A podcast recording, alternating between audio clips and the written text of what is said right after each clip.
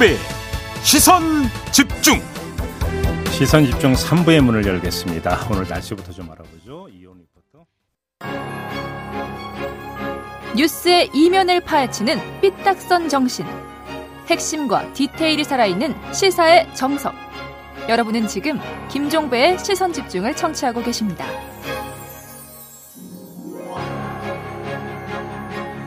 네, 코로나 방역 상황이 다시 비상이죠. 그래서 저희가 지금부터 그 일선 현장 두 곳을 차례로 연결해서 현장 이야기를 좀 들어보도록 하겠습니다. 먼저 의료 현장으로 갈 텐데요. 어, 지난 8월 저희와 인터뷰를 통해서 코로나 전담 병원의 열악한 상황을 전해준 분이죠. 보건의료노조 서울시 선암병원 지부장을 맡고 있는 김정은 간호사 전화로 연결하겠습니다. 나와 계시죠? 네, 안녕하세요. 네. 우리 지부장님이 계시는 산암병원이 재택치료 대상자들 관리 업무까지 하고 있다고 들었는데요. 관리를 어떤 식으로 하는 거예요? 아, 재택치료 격리자 관리 업무라는 것은 음. 지금 정부에서 11월 30일부터 재택치료 확대에 대한 행정명령이 떨어졌거든요. 예, 그래서 예, 예. 저희 병원에는 12월 1일부터 병상대기자 재택치료 관리 업무를 맡게 되었습니다. 음. 그래서 재택치료 관리 업무라고 하면은 두 가지로 나뉠 수가 있는데 네. 이제 행정명령으로 재택 격리할 수 있는 사람은 모든 코로나19 확진자긴 하지만 뭐 의식장애가 있거나 호흡곤란이 있거나 조절되지 않는 발열, 당뇨, 정신질환자, 뭐 투석 환자들은 입원을 해야 될 거 아니에요. 그렇죠. 그래서 이런 분들은 입원을 대기하고 있습니다. 지금 음. 병상이 음, 음. 전국에 다 없기 때문에 음, 음. 지금 집에서 이제 대기하면서 병상이 나기를 기다리고 있는데 예. 저희가 관리하고 있는 거는 이 병상 대기자들을 관리하고 있습니다. 아, 상태가 좀 그 꽤 심한데 병상이 없어서 집에서 대기하고 있는 분들 이들을 지금 관리하고 있다 이런 거죠. 네네. 뭐 이런 분들이 지금 대상자가 몇 명이에요? 선암병원에서 관리하는 분들이? 저희는 지금 한 4개구를 맡고 있는데 네. 지금만 300명 정도 되고요. 300명. 예. 네, 또 다른 구 하나가 추가가 될 것 같다고 얘기를 하고 있어가지고요. 아니 잠깐만 병원 한 곳에서 지금 네 개구 다섯 개구를 커버를 한다고요? 네. 어휴, 그러니까 그래서 대상자가 300명. 그러면 지금 의료 인력은 몇 명이 투입이 됐어요? 이 관리 쪽에. 이쪽에만 지금 한 15명 정도 투입이 되어 있는데요. 예. 이거는 교대로 또 근무를 하고 있기 때문에 네. 실질적으로 근무하고 인원은 적다라고 볼 수가 있을 것 같아요. 15명이 총원이면 막교대로 한다 하더라도 7, 8명이 그냥 지금 300명 관리한다는 얘기잖아요. 그렇죠. 그걸 어떻게 다 관리를 해요? 저희가 근데 하고 있는 일이 음. 전화로 음. 이제 하루에 두 번 정도 환자 상태를 체크하는 일이에요. 네. 아무래도 전화로 하다 보니까 저희가 할 수 있는 일은 많지가 않거든요. 음. 그래서 자가 격리 키트라고 하는 것이 이제 환자분한테 도착을 하게 되면 음. 거기에 있는 산소 포화도와 이제 체온 측정을 해서 저희가 상태를 상담을 한- 해주는 역할 정도만 하고 있어서요. 음. 어, 뭐 실질적으로는 간단하게 끝난다고 하면은 5분 정도면 끝날 수 있는 일이긴 합니다. 그러면 이 대기자들이 지금 어떻게 협조는 잘 하고 있습니까?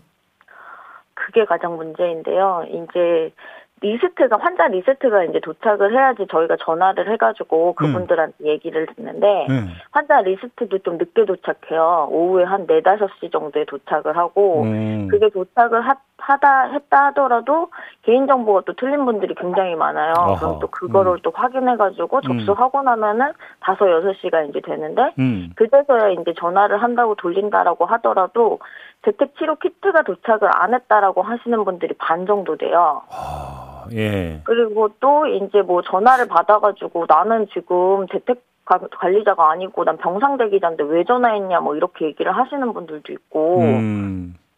그러 뭐 거의 반 정도는 왜 자꾸 병상 안 나냐고 물어보시고요. 아, 아, 예, 예, 예. 네, 그리고 재택 치료 키트가 도착을 했다고 하더라도 뭐 연세 많으신 분들이나 조금 이게 어렵 어렵지는 않지는 하지만 나이가 드신 분들은 조금 어려울 수도 있거든요. 그렇죠. 그러니까 이런 거에 대해서 막 이렇게 의사소통이 안 되시는 분들도 약간씩 계시고요. 음. 그리고 심지어 막 성희롱 발언까지 하시는 분들이 있어가지고 예? 성희롱 발언을 한다고요? 네. 아니 얼마 전에는 전화를 하셔가지고 예. 저희가 이제 간호사다 보니까 여성이 많거든요. 예, 그러겠죠. 그러다 음. 보니까 이제 몇 살이냐고 묻고 뭐 격리 끝나면 만나자고 얘기하시는 분도 있고 막 아휴. 결혼하자 막 이렇게 얘기하시는 분도 예? 있습니다. 결혼하자고요? 네. 아이고 참. 그러면 이게 지금 뭔가 짜증 뭐 짜증 내는 것은 뭐그 다반사고 폭언 거기다가 지금 성희롱성 발언까지 계속 지금 이렇게 나오고 있다는 겁니까? 네네. 아, 이런 것들이, 그러니까 저희가 할 수 없는 일이잖아요. 저희는 병원에 있고 그분들은 바깥에 있고, 음. 저희가 이제 환자 상태가 안 좋아지거나, 환자들이 요구하는 거는 병상이 언제 나냐고 묻는 건데, 저희도 솔직히 병상이 언제 날지는 알 수가 없어요. 그렇죠. 저희가 할 수 있는 일은 환자 상태가 안 좋아져도 119에다가 그러면 신고하시라 이 얘기밖에 못 하고, 음. 그리고 지자체에다가는 응급병상 요청밖에 못 하는데, 음. 지금 뭐 전국적으로 병상이 부족하다 보니까 이게 대기 순번이 있는 거예요. 예, 그러니까 예. 이분들이 바로바로 나지도 않고 이분들은 힘들다라고 얘기를 하시니까 저희는 막 해줄 수 있는 건 없고 음. 굉장히 뭐 이- 어떻게 할 수가 없으니까 너무 답답한 상황이죠. 아니 그러면 반응이 이렇게 나오면 지금 물론 전화라고 한 한계가 있는데 여기에다가 그러니까 제대로 협조를 안 하면 상황 체크도 제대로 안 될 수도 있는 거잖아요. 그러면. 그렇죠. 아무래도 뭐 보호자나 이제 의사소통이 잘 되시는 분들이 있으면 상황 체크가 되겠지만 네. 환자분이 막 갑자기 뭐 중증도가 떨어지거나 막 이렇게 되면 본인도 힘드니까 통화가 제대로 안 될 거 아니에요. 아 그럴 수 있죠. 예. 그러면 저희가 그분들 상황을 갖다가 확인할 수 있는 건 전화 통화밖에 없어가지고요. 아, 이게 저희가 진짜 해, 해줄 수 있는 일이 진짜 거의 없다라고 보시면 될 것 같아요. 조금 전에 말씀하시면서 이그 키트를 제대로 지금 그 공급이 안 되고 있다고 말씀하셨잖아요. 네네. 왜 이런 현상이 벌어지는 거예요? 아, 뭐, 지금 확진자가 너무 많아졌으니까 아무래도 지자체에서도 굉장히 힘들 거라고 생각이 들고는 있어요. 예. 그러니까 뭐, 이게 명단이 저희한테 이 사람들이 병상 대기자다 보니까 막 병원에 입원하게 될 때도 있고, 뭐 생활치료소에 입소하게 될 때도 있고 이러면서 음, 음, 음. 리스트도 저희한테 오는 게 뭐반 정도가 뭐 잘못돼 있고 이런 경우가 있다라 그랬잖아요. 예, 예, 그런 예. 것처럼 뭐 지자체에서도 약간 혼란이 있지 않을까 싶습니다. 음. 힘드시죠? 네. 뭐가 제일 힘드세요? 아무래도 재택치료관리반이 새로 생기면서 예. 저희는 간호사니까 이 직접적인 처치를 기본으로 하던 사람들인데 음. 지금은 전화로 해야 되는 상황인 거예요. 음. 근데 전화로 할 수 있는 데는 진짜 한계가 있잖아요. 해줄 수 있는 게 너무 없다 보니까 그렇죠. 근데 환자들 마음은 이해는 가지만 저희는 해줄 수 있는 게 없고 그러니까 이게 무기력감이 진짜 너무 심한 것 같아요. 음. 그래서 동료 선생님들 보시면 지금 불면증 있으신 분들은 기본인 것 같고요. 아. 네. 그래요. 지금 이 여기 말고도 지금 병동에서도 우리는 지금 확진자를 보고 있거든요. 예. 근데 확진자가 너무 많고 입퇴원이 계속해서 반복되다 보니까 음. 방호복 입고 3, 4시간씩 계속 있어요. 음. 근데 이제 이- 이게 금방 끝날 줄 알았는데 한두 달이면 끝날 거라고 생각을 했었던 게 벌써 이제 2년이 돼가고 있는 상황이어서 그러니까. 예. 너무너무 다들 지쳐있는 상황이고 지금 막 계속해서 그만두고 싶다라고 얘기를 하고 있는데 그러니까 작년 8월에 그거를- 우리 그 지부장님이 진상 환자들 쭉 말씀해 주신 적 있잖아요. 그리고 네네. 지금 또 저기 뭐 전화하면 뭐 이상한 이야기 한다는 분들이 있는데 스트레스 진 많이 받으시겠어요. 스트레스도. 네, 지금 이제 계속 정부에서도 이 시스템이 계속 변화가 되고 있고 음. 결국에는 K 방역이라고 하지만 의료인들한테 계속 이 희생을 짊어지게 하고 있거든요. 네. 근데 어쩔 수 없는 상황인 건 알고 있지만 이제 공공병원에서 일하는 사람들은 다들 공무원은 아니란 말이에요. 네. 근데 이게 약간 이제 희생을 강요당한다는 느낌이 들면서 계속 새로 이제 병원에서도 새로운 사업들이 계속 생겨나기 시작을 하면서 거기에 의료인들이 계속 파견이 돼요. 음. 그러니까 너무 힘들고 불안하고 계속 이제 우리가 이직을 하면은 계속 스트레스 상황이 엄청 커지잖아요. 예. 근데 그런 상황이 계속해서 지속적으로 반복되고 있다고 보시면 될 것 같아요. 아이고 뭐라고 솔직히 좀 뭐라고 드릴 말씀이 없네. 그냥 고맙다라는 얘기도 너무 의례적인 것 같고 좀 더 버텨주시라는 말도 너무나 좀 뭐한 것 같고 드릴 말씀이 없네요, 지부장님. 그래도 어떡 하겠습니까? 조금만 더 힘을 내주셔야지. 그렇죠. 알겠습니다. 참 이렇게 마무리할게요. 고맙습니다. 네, 감사합니다. 네, 지금까지 보건의료노조 서울 서남병원 지부장을 맡고 있는 김장은 간호사였습니다.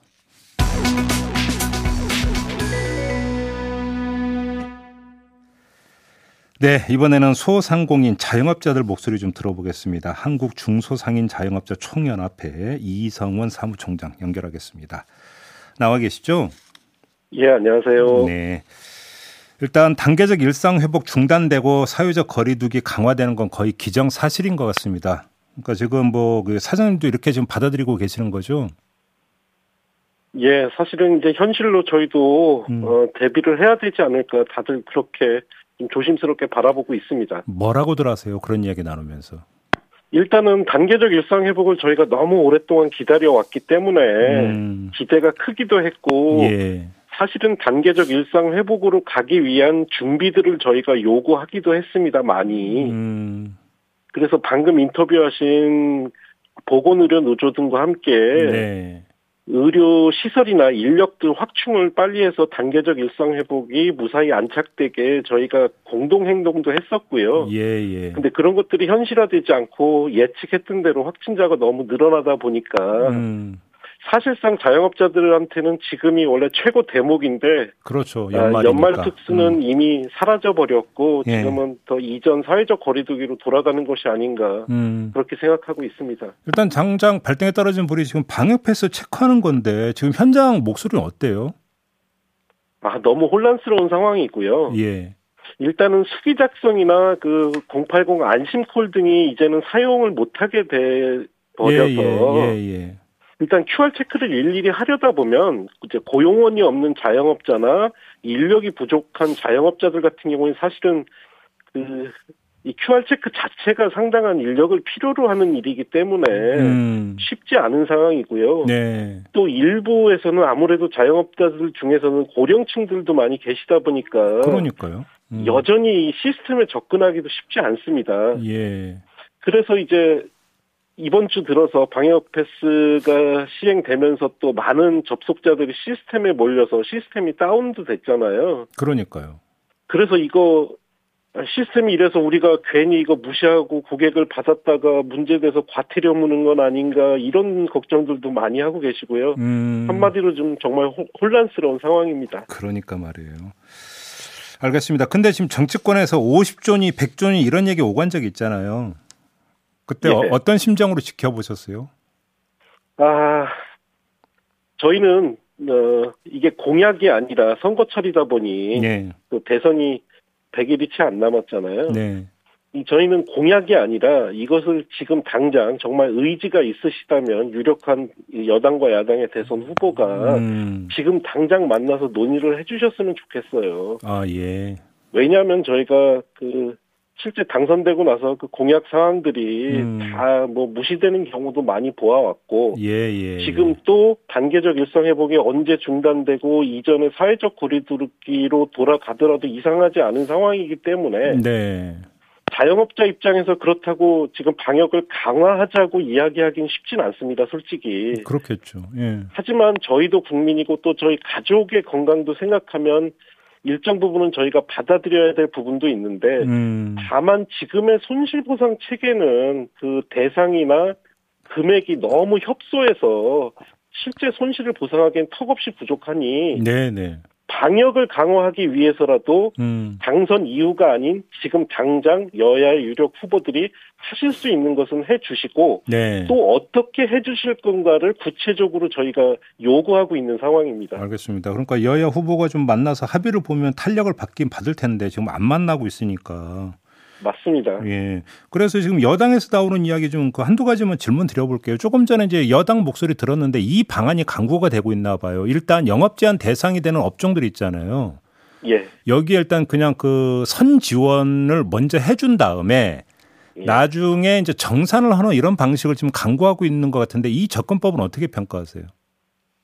사실은 그 선 지원 후 정산 방식은 저희가 이전부터 강력히 주장해 왔던 거고요. 아, 예, 예. 그 발상 자체는 저희가 만들어낸 건 아닙니다. 음, 미국에서 이미 PPP라는 이름으로 음흠. 그 일자리 유지를 위해서 코로나 시기에 자영업자들을 지원해 왔던 아주 대표적인 방식입니다. 예. 그래서 일단은 지원을 하고 왜냐하면 당장의 상황이 급하니까요. 그렇죠, 그렇죠. 그래서 일단 지원은 하고 이후에 음. 그 지원된 금액을 인건비나 임대료로 썼다는 증빙을 하면 네. 지원된 금액을 탕감해 주는 방식입니다. 그렇죠, 그렇죠. 그래서 저희는 여기에 더군다나 지금 선거철이잖아요. 네. 그래서 당선되고 나서 혹시라도 후보님들이 다른 생각을 하시면 어떡하나 하는 우려도 있고 예. 정말 의지가 있으시다면 음. 50조, 100조라는 부분은 지금 후보들 사이에서는 어느 정도는 합의가 되고 있잖아요. 뭐꼭 그런 것 지금- 같지도 않아요. 근데 아무튼 예, 예. 아예 하여간 예, 일단은 지금 당장이 시급하니 지급을 하시고 음. 이거에 대한 정산은 당선된 다음에 하시라는 거예요. 그러면 근데 그러면 자 선 지원을 어느 정도 규모로 하느냐 이것도 되게 중요한 문제잖아요. 디테일에 들어가면 맞습니다. 어, 어떻게 지금 그 책정을 해야 될까요? 만약에 한다면? 그래서 저희가 예. 그 저희가 어제 기자회견을 하고 그, 그 여야의 대선 유력 후보들에게 토론회도 제안을 했거든요. 예. 바로 지금은 규모만 이야기하고 있거든요. 50조를 하겠다, 100조를 하겠다. 그러니까요. 그렇게 하시지 말고 예. 그 50조를 어떻게 하시겠다는 건지, 음. 그 100조를 어떻게 하시겠다는 건지 음. 저희와 함께 같이 토론을 하시자고 제안을 드린 겁니다. 답변은 왔어요, 혹시? 아직 안 왔고요. 예. 하지만 또 저희도 저희 나름대로의 안은 가지고 있습니다. 음. 아, 대표적인- 안을 이미 마련해 놓고 계시다. 음. 예. 그래서 그 부분에 대해서 질의도 드리고 싶고요. 예, 예. 이게 지원이라는 게 사실은 그 현금성 지원도 시급하고요. 손실 보상에 대해서는 네. 또 손실 보상에 사각지대에 있는 업체들을 어떻게 손실 보상의 범위로 포함시킬 것인가의 문제 그리고 또 그렇죠, 부, 그렇죠. 부 채 문제도 굉장히 심각하잖아요. 음. 부채 탕감에 대해서는 어떻게 하실 건지 음. 이런 구체적인 안들을 저희가 질의드리고 싶고 또 답변을 듣고 싶은 것이 저희의 심정입니다. 알겠습니다. 지금 그 손실보상법 개정안이 발의가 됐잖아요. 그러니까 영업 시간 제한에 대해서는 손실보상 대상에 포함시키는데 인원 제한은 지금 안 시키고 있는데 이것도 포함시키자. 이 개, 개정안이 나왔는데 이거는 뭐 당연히 환영하는 입장이시겠네요. 어, 사실은 손실보상법이 제정됐을 때부터 그렇게 됐어야죠, 이미. 그러게요. 하지만 그때 많은 분들이 지적을 했었고, 또 이제 백신 패스가 적용되면서 그 인원 제한에 대한 문제가 당장 시급하게 대두되고 있기 때문에 음, 늦었지만 어찌됐든 이 논의는 저희가 환영합니다. 그러게요. 알겠습니다. 좀 정치권이 좀 서둘러야 되는데 말은 참 앞서는데 행동이 발이 말하고 발이 따로 가니까 좀 그게 문제인 것 같아요. 그렇죠, 총장님. 예, 그래서 저희는 일단 저희가 양 당에 제안을 드렸고, 네, 이번 주에 다시 한번 확인을 할 겁니다. 알겠습니다. 그리고 다음 주에 저희가 토론회를 저희는 개최를 할 겁니다. 음, 오든 안 오든 후보- 한다 이거죠. 예. 오든 안 오든 할 거고, 예. 저희는 그 준비를 할 테니까 음. 그 후보님들은 이 부분에 대해서는 결단을 내려 주셨으면 좋겠습니다. 알겠습니다. 자, 이 말씀 정치권이 좀 귀 기울여 듣기를 저도 부탁을 드리면서 인터뷰 마무리할게요. 고맙습니다. 감사합니다. 네, 지금까지 한국 중소상인 자영업자 총연합회 이성원 사무총장과 함께했습니다.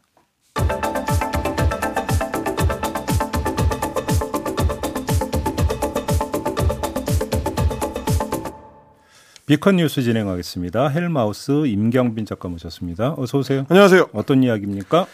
자유민주주의를 부정하고 공산화 획책하는 더불어민주당 규탄한다. 좌파 세력이 주민총회를 장악한다. 현대판 인민위원회. 어, 이런 마치 80년대에 산에서 죽은 대남 삐라 같은 이 얘기들이 담겨 있는 인쇄물. 실제 디자인도 보면 약간 그 시절 느낌이 좀 나는데요. 음. 어, 이 출처를 알 수 없는 인쇄물이 신문 사이에 끼워져서 충남 공주시 전역에 배달이 되면서 논란이 됐습니다. 아, 그래요?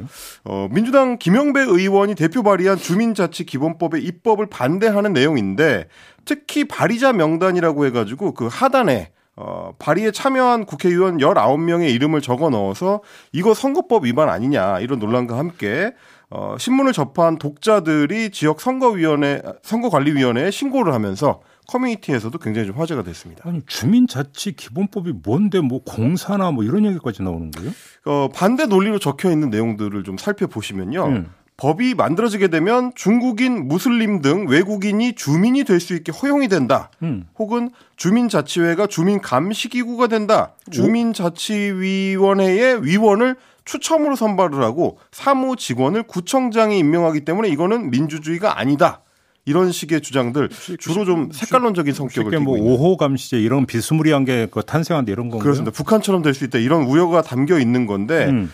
이게 이제 이 법을 좀 자세히 살펴보면은 공산화를 획책하는 것도 아니고 이 인쇄물이 주장하는 내용하고도 약간 안 맞습니다. 음. 어, 일단 중국인이든 일본인이든 무슬림이든 크리스찬이든 어, 영주권을 획득하고 3년 이상이 지난 외국인은 이 법과 관계없이 이미 주민으로서의 자격을 가질 수가 있게 돼 있습니다. 네. 그래서 지방선거에서는 투표권도 있는 거고요. 그러니까요. 그리고 주민자치회 같은 경우도 이미 2013년부터 읍면동 주민자치회라는 이름으로 시범 운영을 하고 있습니다. 음. 지난해 6월 기준으로 봤더니 전국 118개 시군구에서 626개 읍면동이 참여를 하고 있고 어, 전국에 걸쳐 있다고 보시면 됩니다. 음흠. 이게 자발적 자치기구이기 때문에 주민들이 동등한 기회를 가질 수 있도록 추첨제로 위원을 돌아가면서 맞는 시기입니다. 네. 오히려 주민자치법 같은 경우는 그래서 이제 사후 보정적인 성격이 강한 건데 음. 시범 운영 중인 자치회를 법적 권한을 부여를 하고 그리고 풀뿌리 주민자치에 대한 어, 체계를 마련하기 위한 입법이라고 지금 밝히고 있고요. 네. 그래서 거의 똑같은 취지를 갖고 비슷한 내용으로 구성된 지방자치법 개정안.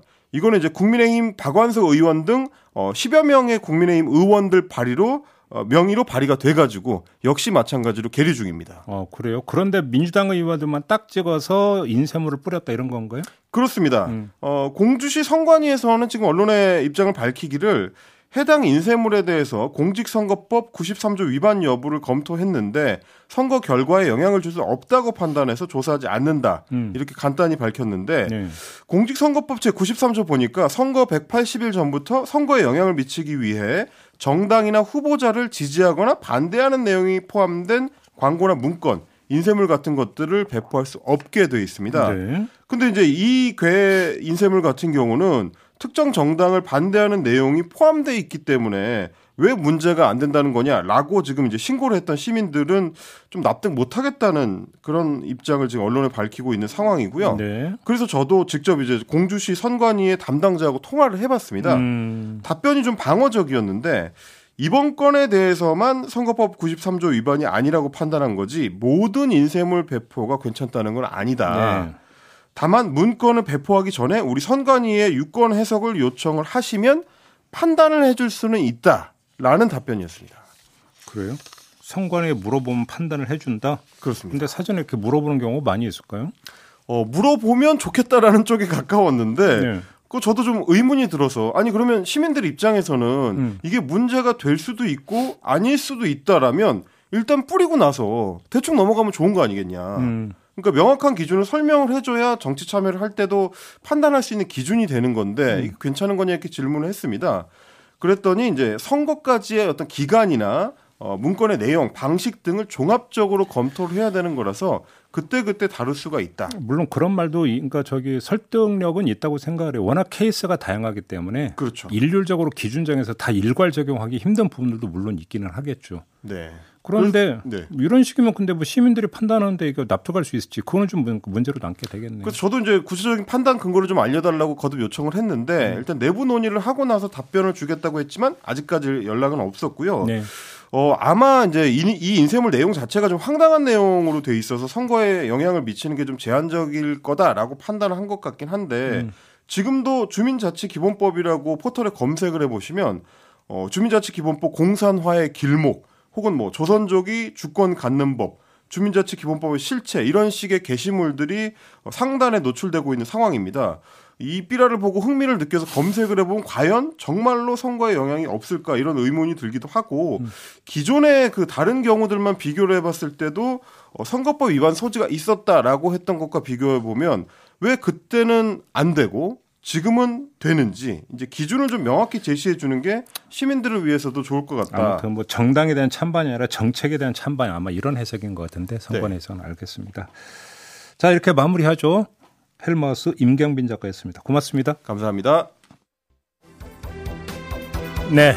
김종배의 시선 집중 본방 이렇게 마무리하고요. 저는 유튜브에서 사법 논담으로 이어가겠습니다. 고맙습니다.